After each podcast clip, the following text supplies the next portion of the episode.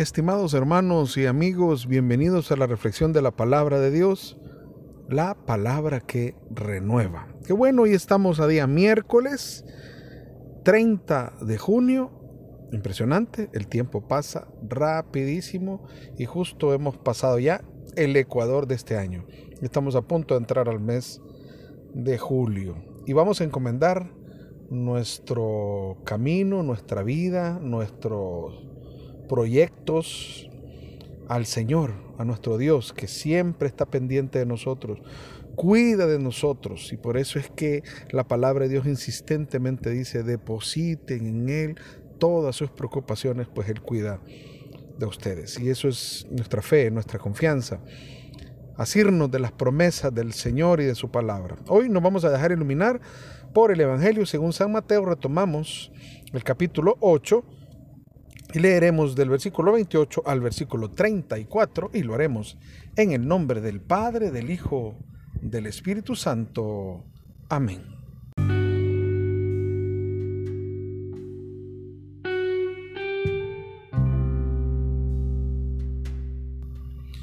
Al llegar a la otra orilla, a la tierra de Gadara, dos endemoniados salieron de entre los sepulcros y vinieron a su encuentro eran hombres tan salvajes que nadie se atrevía a pasar por aquel camino.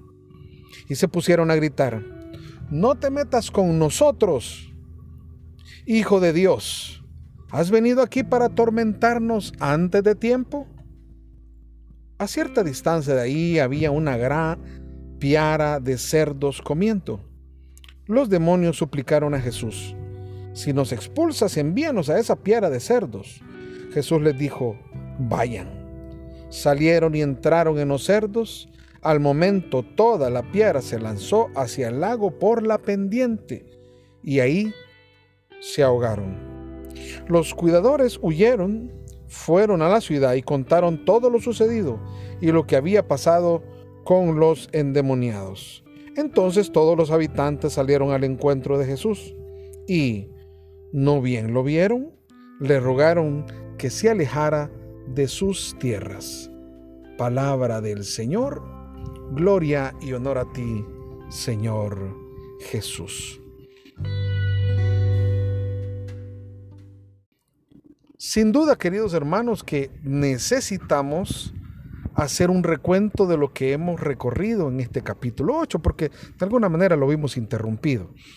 Pero no pierdan de vista, es importante no perder de vista, que venimos del Sermón de la Montaña, donde Jesús muestra como el nuevo legislador.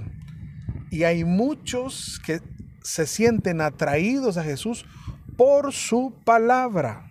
Fíjense bien, fueron atraídos por su palabra, el carisma que había, la autoridad que había en su palabra. Pero ahora Jesús va a mostrar su autoridad a través de hechos concretos. La operación de Jesús es liberar el corazón del ser humano. Todo lo que oprime la vida del hombre y de la mujer lo aparta de Dios, lo aparta del camino. Las enfermedades, los problemas económicos, las injusticias, las inconformidades, el hambre, la miseria, todo eso al final aparta nuestro corazón de Dios. Y hay emisarios, es interesante porque hay emisarios de las fuerzas del mal que buscan en todo momento que nosotros nos apartemos de Dios y quitemos nuestra mirada de Dios. Y entonces pongamos la mirada. Tal vez no están buscando que pongamos la mirada en ellos. Dígase aquí los demonios. No, ellos no están buscando la mirada en ellos. Simplemente están buscando que nosotros apartemos la mirada de Dios y pongamos la mirada en nuestras limitaciones, en nuestros problemas. Y por eso, cada vez que nosotros nos dejamos absorber y nos embuimos en nuestros propios problemas, lo que estamos es dando rienda suelta y separándonos de Dios. Y más bien lo que está haciendo es manteniéndonos atados, prisioneros. Por eso es que Jesús muestra con su poder cómo es capaz de liberar y de sanar a un leproso, cómo es capaz de sanar al siervo de un centurión, cómo es capaz de sanar a la suegra de Pedro.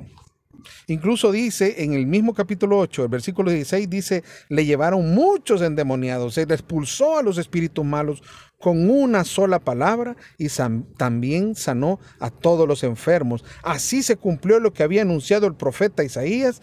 Él tomó nuestras debilidades y cargó con nuestras enfermedades. ¿Se dan cuenta? Que ahora la palabra tiene que ir respaldada con la autoridad y el poder de Jesús sobre todo aquello que oprime al ser humano. Lo mismo mostró en la tempestad calmada.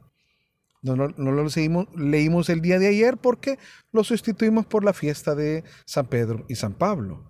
Pero en el ordinario del calendario litúrgico, eh, lo que antecede a la lectura de ahora, hablaba de cómo Jesús tiene la autoridad sobre la tempestad levantada, mostrada en una ola que quiere hundir la barca donde van los discípulos.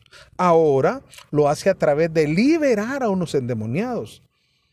Fíjense que la, miren la postura de Jesús. La postura de Jesús le interesa mostrar que Él tiene el poder y la autoridad sobre aquello que está esclavizando, torturando y martirizando a sus hijos, a estos hombres.